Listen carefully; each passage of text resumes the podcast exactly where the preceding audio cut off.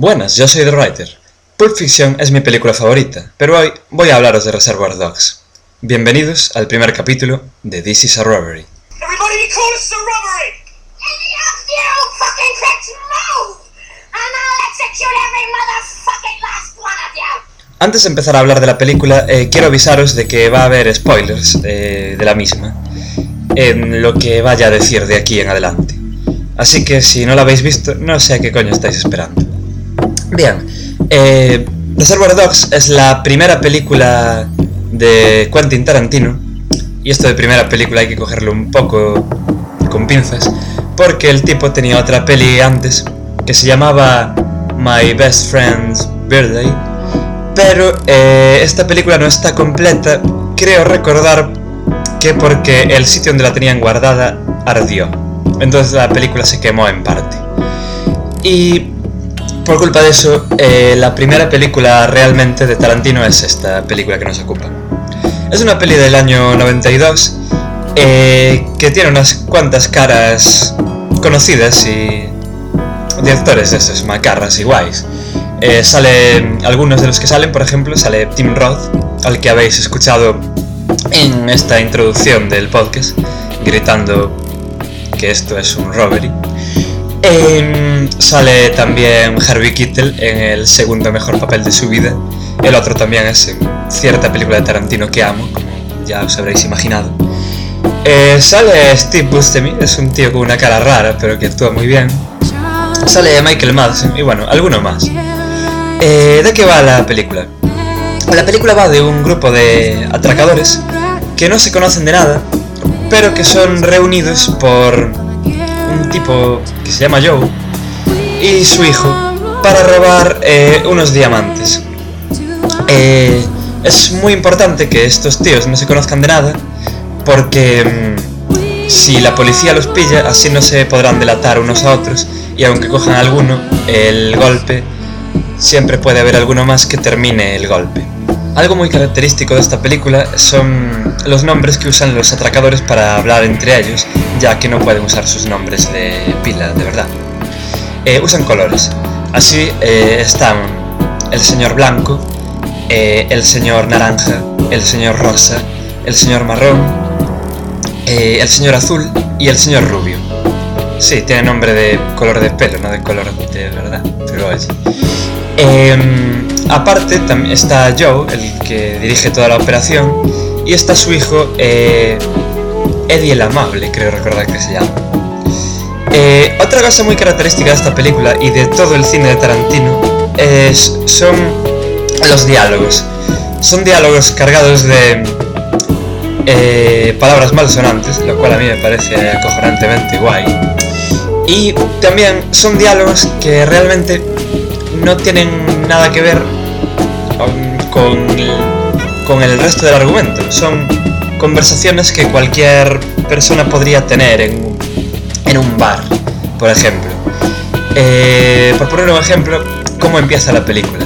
La película empieza, curiosamente, en un bar con estos atracadores eh, charlando sobre una canción de Madonna, Like a Virgin, y preguntándose qué significado tiene la canción. ¿Por qué hablan de esto? Pues es, muy curioso. en todas las películas de Tarantino hace este, estos diálogos eh, que no dicen nada argumentalmente.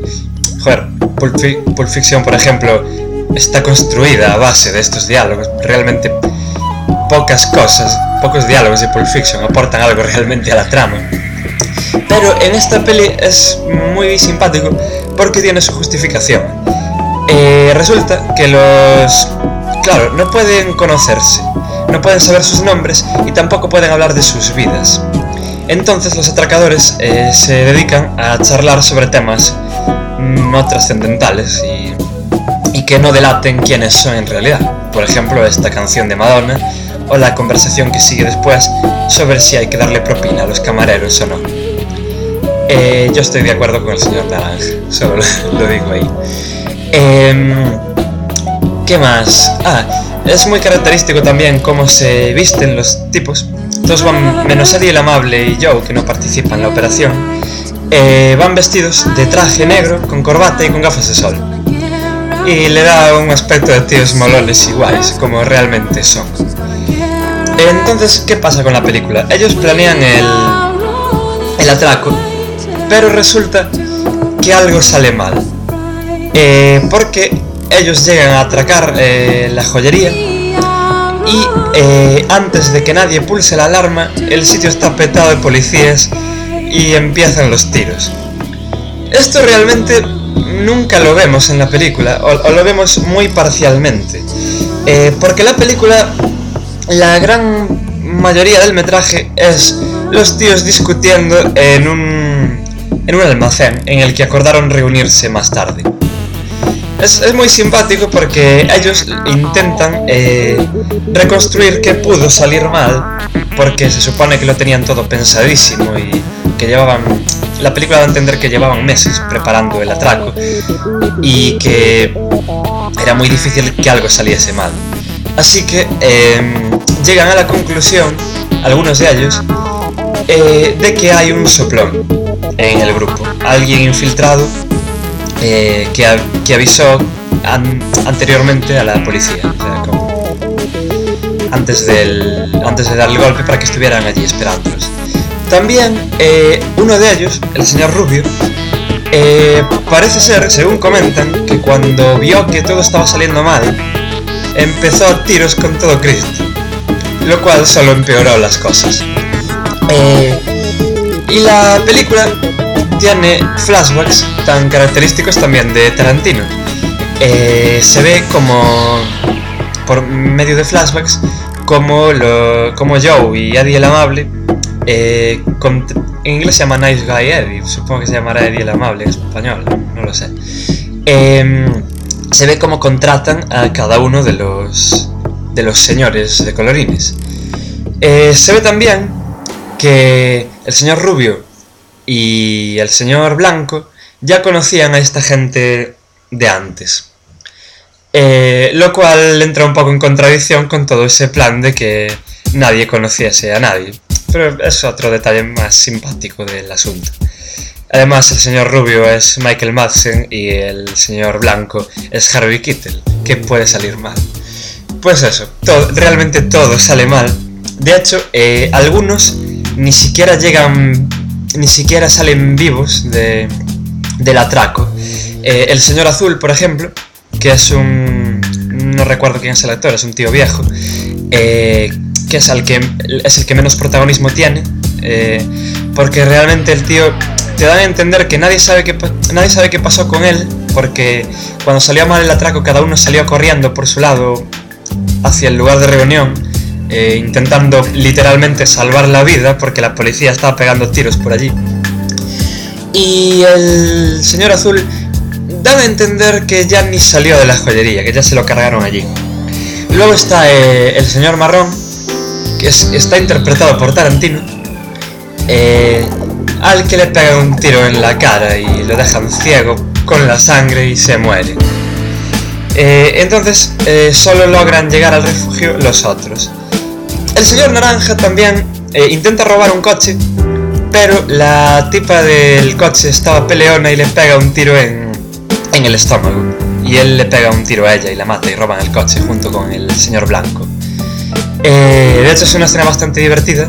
Eh, el señor Blanco conduciendo el coche, mientras el señor Naranja está sangrando como un puto cerdo en el asiento de atrás, gritando que se, que se está muriendo y que está muy asustado.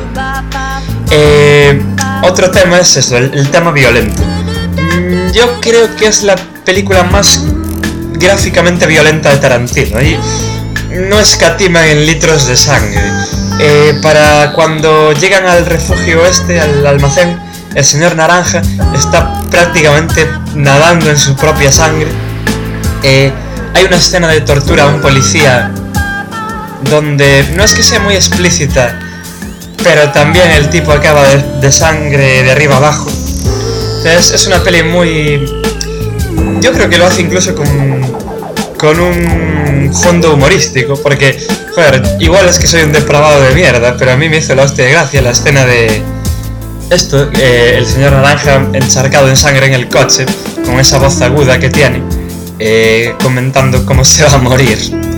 Eh, bueno, eh, no hay mucho más que contar realmente de esta película, porque todo es la discusión que tienen sobre si hay un soplón o no, sobre quién es y sobre y armarle el Cristo y reñirle al señor Rubio por por hacer un festival de tiros, como ellos lo llaman, en el en la joyería.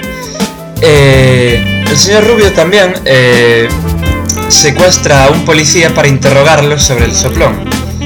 Eh, pero el policía realmente no sabe nada.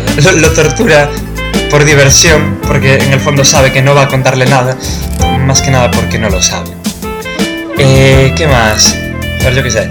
Eh, los, luego está el señor Rosa, es el Steve Buscemi, que dice consiguió eh, los diamantes y los tiene escondidos.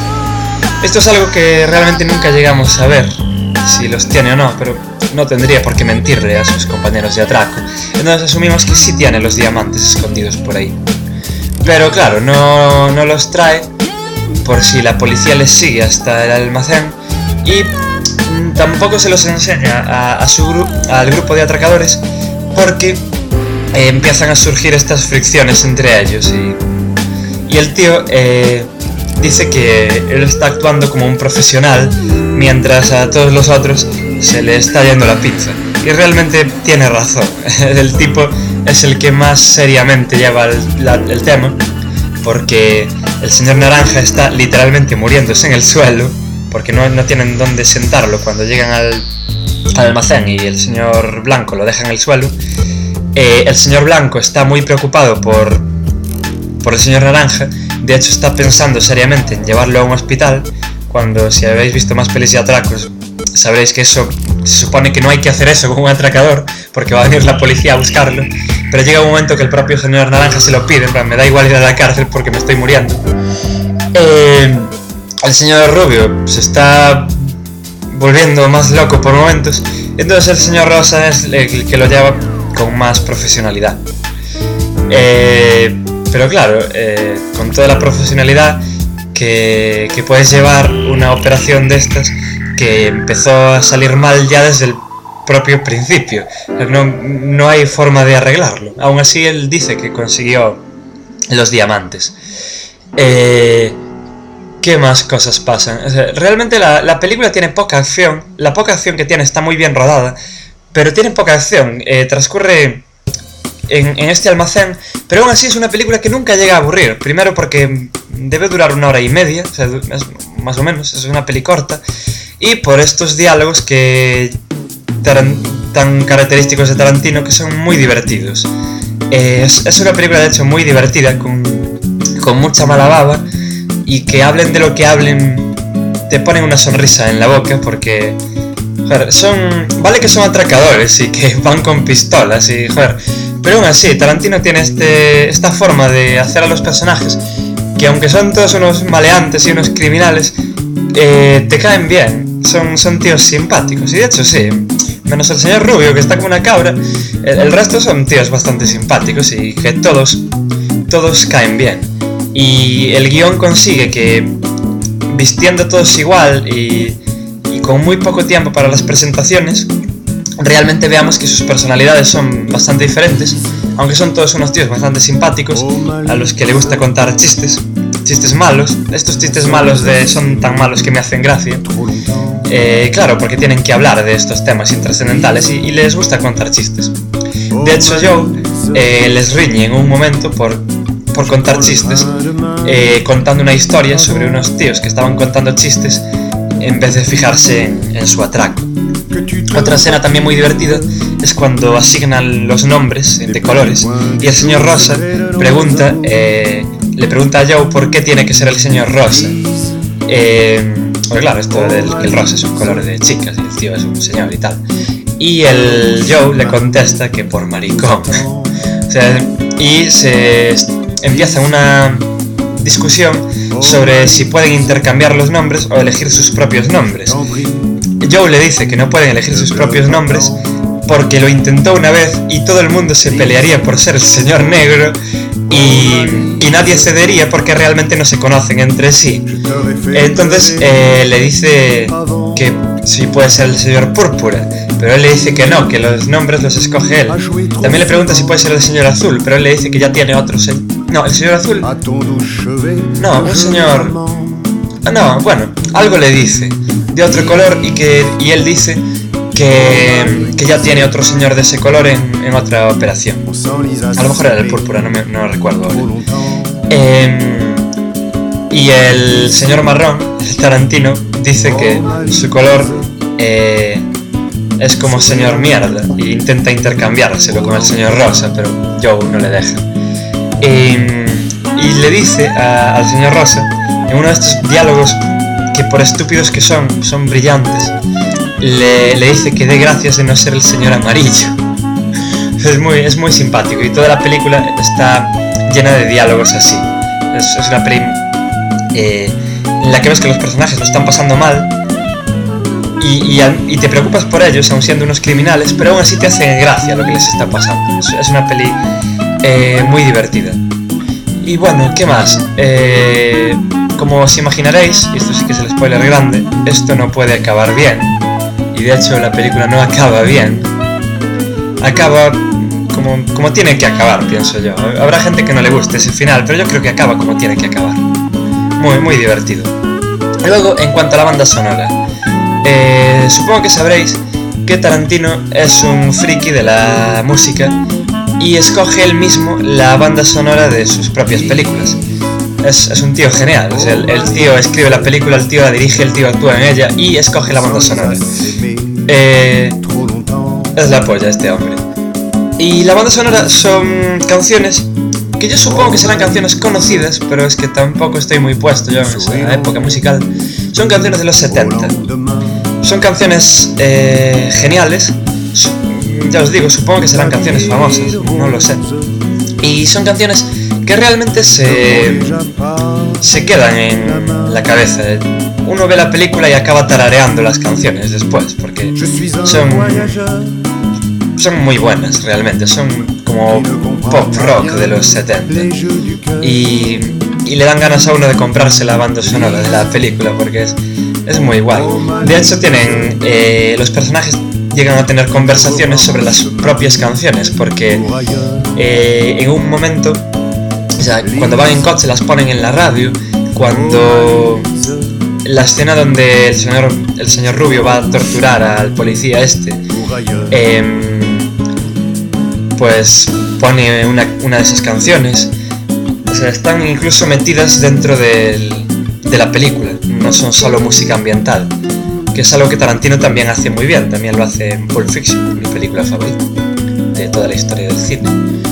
Eh, ¿Qué más os puedo contar? Ah, sí, si queréis os puedo contar el gran y enorme spoiler, ya para ir terminando. Efectivamente, sí, hay un, hay un soplón. Uno de los señores es un policía, el señor Naranja, para ser exactos. De hecho, hay un momento cuando hacen su flashback de cómo fue contratado, eh, hacen un flashback a él hablando con otro policía sobre los sobre los otros señores y dando a entender incluso que, les- le caen simpáticos. Pero no deja de ser un policía y tiene que hacer su trabajo y que los detengan a todos o que los maten. Em, y bueno, eh, no hay mucho más que contar de esta película. Eso, es una película muy muy recomendable. Yo se la recomiendo a cualquier fan de Tarantino que no la vio, tiene que verla ya. Cualquiera que piense que en los 90 no hubo buen cine, tiene que verla ya porque es una de las mejores películas de los 90 para mi gusto. Eh, cualquiera que le gusten las películas de atracos, eh, porque es una película de atracos, pero es una película de atracos diferente, porque ya os conté que nunca se llega a ver el atraco, y esto es bastante novedoso. Y a cualquiera que le gusten las películas por, por los diálogos, por el guion, porque es mm, la gran baza de esta película, como cualquier película de Tarantino, son sus guiones y esto. Eh, bueno, muchas gracias por escucharme. Esto fue el primer capítulo de This is a Robbery. Su- y espero que el resto de los capítulos sean así, en cada uno tratar sobre una película y, y durar esto 20 minutos. Depende de la película. Voy a procurar no pasarme de la media hora, pero claro, hay películas que, que no llega este tiempo para tratarlas. Pero intentaré esto, no pasar de la media hora o no pasar demasiado de la media hora nunca. Y haceros un podcast entretenido de cine. Eh, bueno, eh, la música que estuvisteis escuchando de fondo, si es que edité bien el podcast, es de un grupo que se llama Triplexity, de su disco Live in Triplex City, que podéis encontrar por Jamendu. Ya veis que es un grupazo, es una música bastante chula para escuchar relajado. Eh, intentaré buscar otros grupos para poner así de fondo. Eh, podéis encontrar este podcast en thisisarobbery.blogspot.com eh, en iVoox, posiblemente en Blip TV, aún no lo tengo claro, e intentaré que esté en iTunes lo antes posible, pero este número supongo que cuando esté subido aún no estará en iTunes. Eh, también estoy em, intentando juntar a un pequeño grupito de gente, ya tengo a dos, eh, para que em, en el blog hagan críticas de películas eh, en texto eh, en, el blog. Porque creo que, mm, aparte de un podcast, puede ser divertido eh, darle más mm, variedad a, esto que pretendo hacer, de hablar, hablaros de películas. y que no vayáis solo al blog a bajaros el podcast o, o si luego cuando esté en iTunes os suscribís que ya no piséis el blog creo que puede ser algo entretenido que es ir al blog a algo más de a bajar un podcast, sino a leer sobre otras películas y, tal. Pero bueno, ya iremos viendo cómo va la cosa. Eh, muchas gracias por escucharme. Perdonad los errores que pudiera haber, eh, los, las veces que me pude trabar, lo que fuese, porque este podcast está grabado completamente sin guion, porque opino que el guion es para débiles. Así que eh, espero poder grabar otro podcast para la semana, pero no lo sé. Eh, se intentará. Muchas gracias, pasadlo bien y ved mucho cine con palomitas y eso.